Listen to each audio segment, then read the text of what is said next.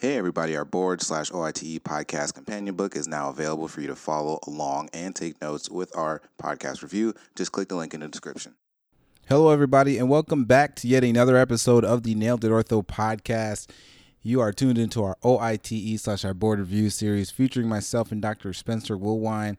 And I would like for you all to give yourself a pat on the back because you have made it. You have made it through the spine review and now we finally have moved on to something else. We have our foot and ankle review starting off. So now we switch to yet another subject. So now I believe we have covered basic science, we have covered sports, trauma, spine, and now foot and ankle. We are slowly getting our way through this. And I'm sorry, we're slowly making our way through this and um and it's been pretty good so far. And we'd love to hear you all's feedback. But again if this is your first time listening to the podcast welcome to the podcast. We try to go over high yield topics to know for your board exams or for your oit exams or to just give you a kind of a general basis foundation of knowledge on the different aspects of orthopedic surgery.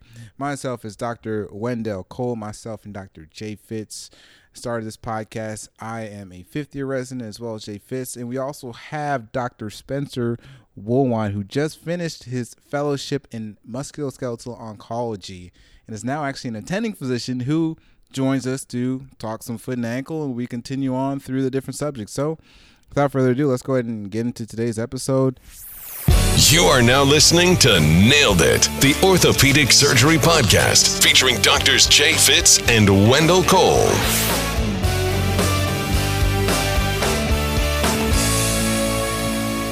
All right, hello everybody, and welcome back again to yet another episode of our OIT, I guess slash ABOS review. It's, it's been a while. Dr. Uh, Woolwine us and I were kind of talking a little bit off air of, of how long it's been, and we still have a good amount of topics to go over. But yet again, we are back with some more uh, with some more review, and now we're talking some some foot and ankle. So uh, you know, I'm, I'm looking forward to it. Spencer, it's, it's been a while, but I'm, I'm glad we're we're starting to get back and get some of these things done.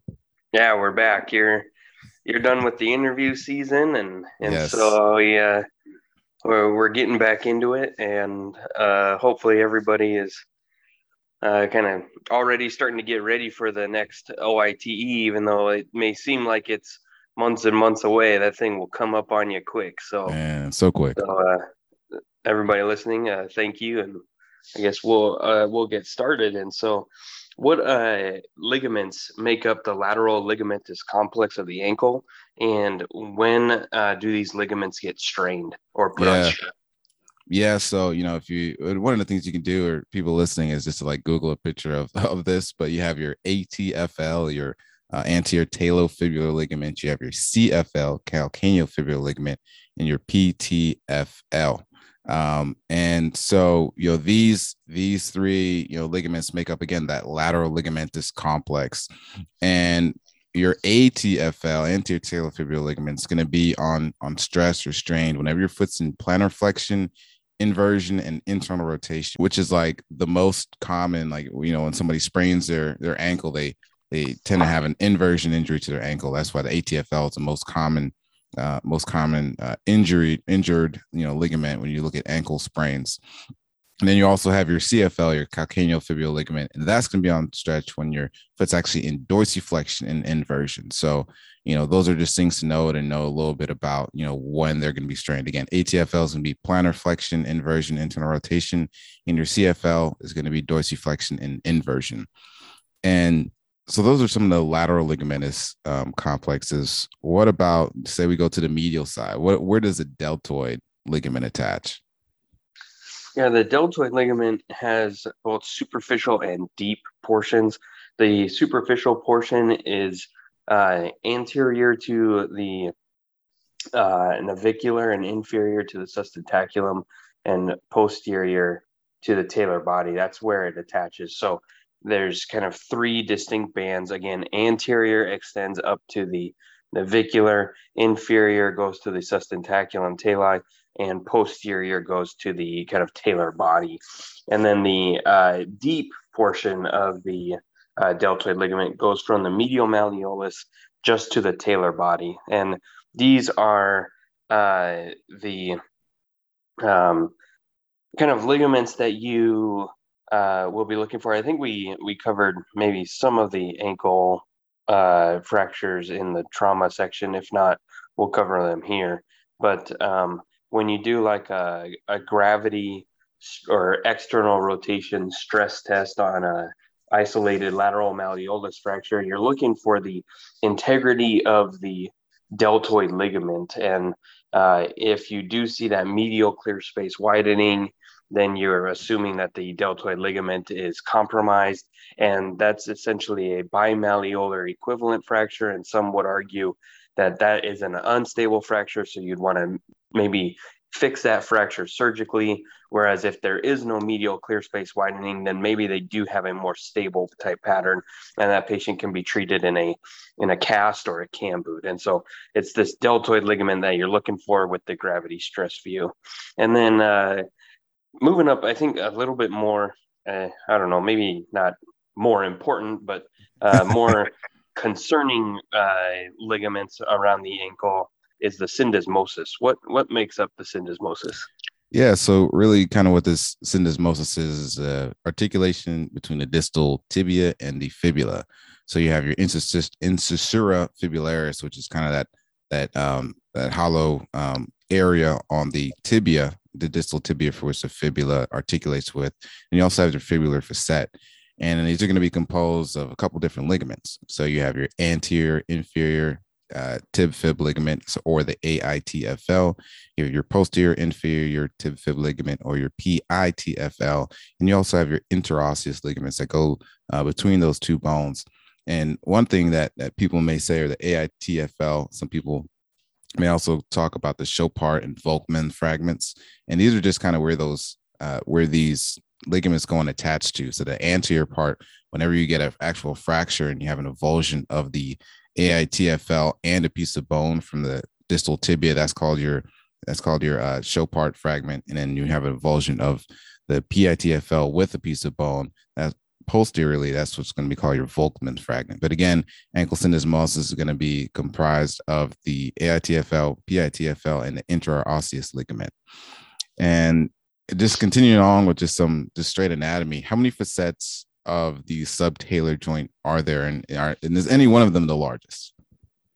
There are three facets of the subtalar joint, and the posterior facet is the uh, largest. And um, you're probably never going to be directly asked that question on um, on a test, but it's uh, you'll definitely be asked it on your foot and ankle rotation. Um, yeah uh, for for reasons I don't really fully know.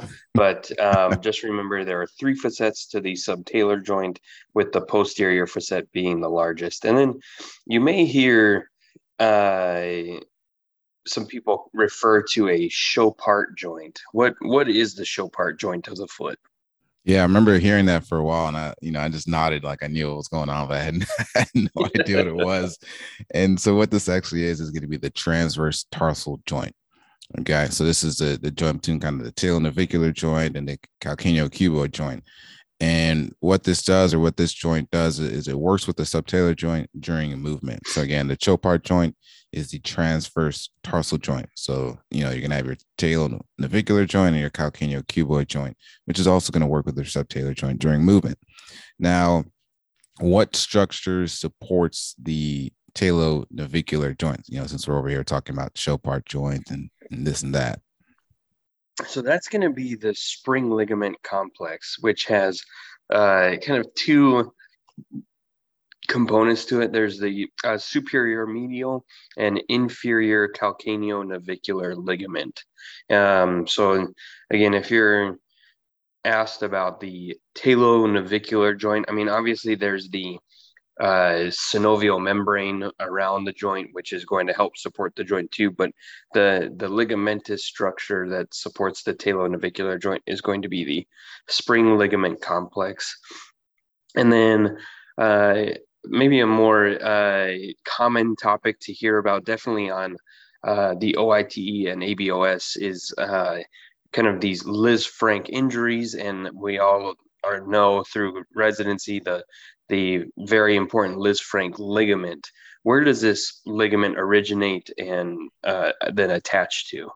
Yeah. So again, this Liz Lisfranc ligament is going to uh, originate from the plantar aspect of the medial cuneiform to the base of the second metatarsal. I feel like I was asked that almost on every, at least a away rotation, and obviously in residency, that's asked as well.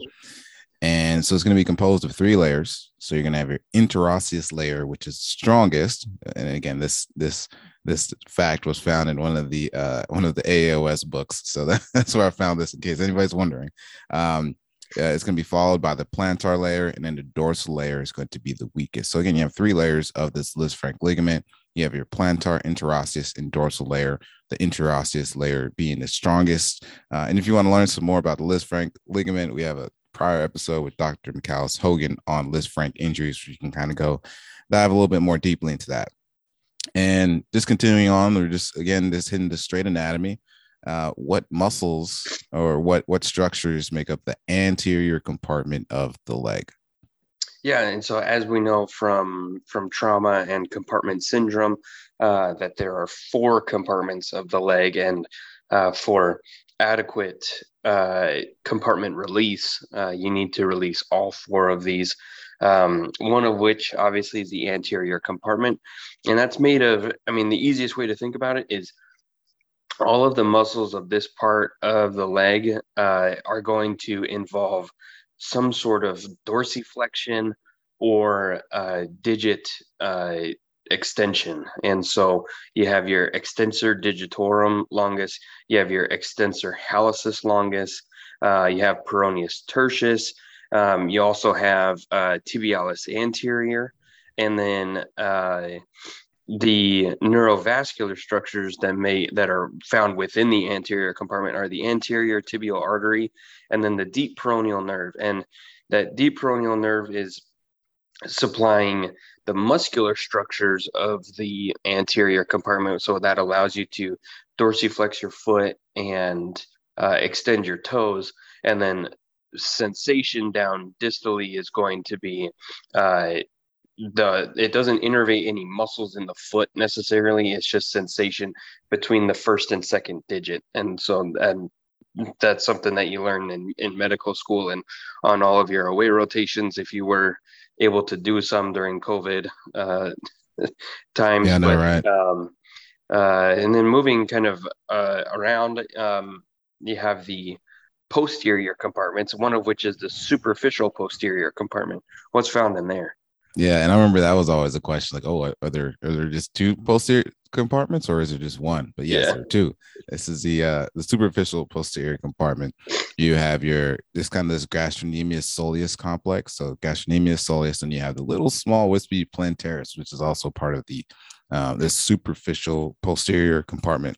And one of the thing about the Achilles tendon fibers, uh, which is again kind of gastrocnemius soleus complex, is when they go and they insert, the fibers actually rotate 90 degrees medially.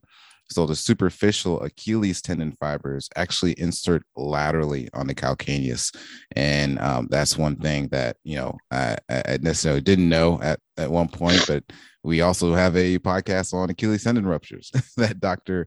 Uh, Bitterman did a, a, great job at discussing this and discussing the anatomy. So again, if you want a more deeper dive into Achilles tendon ruptures and you know anatomy, you can go and check out that podcast episode. Now we just talked about the superficial posterior compartment that has the gastrocnemius soleus complex and the plantaris. What makes up the deep posterior compartment of the leg? Uh, yeah, this deep posterior compartment, I think, is the most commonly missed compartment during uh, uh, fasciotomies of the lower extremity, because just because it's it's kind of difficult to get to if you don't know how to get to it, and so um, the deep posterior compartment obviously lies deep to the superficial, uh, and it's composed of the uh, tibialis posterior, flexor digitorum longus, flexor hallucis longus, and then you have the posterior tibial artery and the tibial nerve. Um, and that posterior tibial artery is what you palpate around uh, the posteromedial aspect of the uh, medial malleolus. And um, uh, you guys probably all know this, but then you have that kind of famous uh, acronym for the structures as they are uh, pass around the posterior medial aspect of the ankle that Tom, Dick, and very nervous Harry. So the the Tom is the uh, tibialis posterior. The uh, Dick is flexor digitorum, and then you have very nervous. So then you have uh, or and very nervous. So then you have the artery, the vein, and then the nerve, and then you have flexor hallucis, which is going to be the most lateral structure. Um, and then there's something called the knot of Henry, um, and that might have just been Dr. Henry who needed something to be named after him. But but what is the knot of Henry? Yeah, so this is that, that area where the ED or the FDL, I'm sorry, excuse me, the area where the FDL tendon crosses over the FHL in the midfoot. And I remember my, you know, I was on foot and ankle rotation. My attending would ask me this like many times. I was like, so it's good to know. It's, I don't know if it's just a good PIM question, but it's still good to know. Um, and I think it's good anatomical landmark. But again, so the knot of Henry is going to be where the FDL tendon crosses over the FHL in the midfoot. And so we talked about the anterior, posterior, superficial, and deep. What about the lateral compartment of the leg? What, you know, kind of what structures make that up? Yeah, the lateral compartment um, is uh, obviously on the lateral aspect, and it's more posterolateral and sitting over the fibula. And it has all of the muscles that are going to be uh, they have kind of two functions. They dorsiflex also, but they uh, evert the foot mostly, and that's going to be the peroneus longus, peroneus brevis, and then it's also going to contain the uh, also common superficial peroneal nerve that wraps right around the uh, proximal fibula, and then the uh, peroneal artery as well.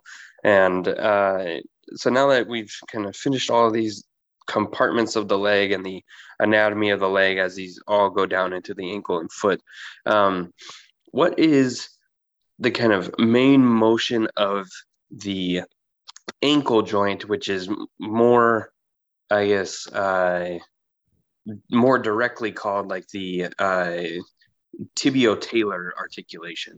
Right. So again, main motion here is just going to be plantar flexion and dorsiflexion. That's again the majority of the motion of the tibio-talar joint is going to be plantar flexion and dorsiflexion. And to compare that, what are the main motions of the subtalar in our in our part, which is again our transverse tarsal joint? So what are those main motions? Yeah, the subtalar is going to be inversion and eversion of the foot, and that's uh, one of the things I think we'll get to kind of subtalar arthritis uh, in the in the next a little bit here, but that subtalar arthritis, a lot of those people are they're not really going to complain a whole lot about walking on flat ground, but they're going to say if I try and walk on uneven ground, that's when it really hurts, and that's because that that joint is responsible for the inversion and eversion of the foot, and then the Chopart joint or that transverse tarsal joint is responsible for locking and unlocking the midfoot uh, during uh, gait, and uh, that's kind of a seamless uh, transition into the biomechanics of gait. And as much as or as painful as it is to know, um, yeah. will be tested so on painful. it by attendings and by uh, board question writers, and so. Um, I guess we'll go over it. What's really the biomechanics of the foot during heel strike and during push off? Yeah. So during heel strike, our joints are going to be parallel. Again, you know, heel is just about to hit the floor. And so your calcaneus is going to be in eversion, so a little bit E version, and your midfoot is going to be flexible for shock absorption, which which makes sense if you think about it. And then so if you think about during push push off, the opposite, you probably don't want something super flexible for when you're trying to push off and, and walk forward. So during push off, your subtalar joint transitions to inversion. The foot becomes inflexible and gives you a rigid lever arm for push off. And you know, again, we'll get into this even much later when we talk about you know posterior tibial insufficiency and and kind of uh, some of the biomechanics behind that. But again, so during push off, your subtalar tra- joint transitions to inversion. Your foot then becomes inflexible, and now you have a rigid lever arm for push off versus during heel strike, joints are parallel, calcaneus is a little bit everted, and your foot is flexible because you're about to absorb some shock when the rest of your foot hits the ground. Thank you, everybody, for listening to that episode. Yes, that was our first episode of our foot and ankle review. Hope you all liked it. Hope you all enjoyed a little bit of just kind of a background into some foot anatomy, a little bit of foot biomechanics, and I hope you go ahead and hit the subscribe button to the podcast and listen to us on whatever you listen to us on. And please go and leave us a review and follow the YouTube channel. Go and subscribe to that so you can get updated with videos. Until next time, we will see you next week or maybe in a couple days. It depends on when this podcast comes out, but one of the two.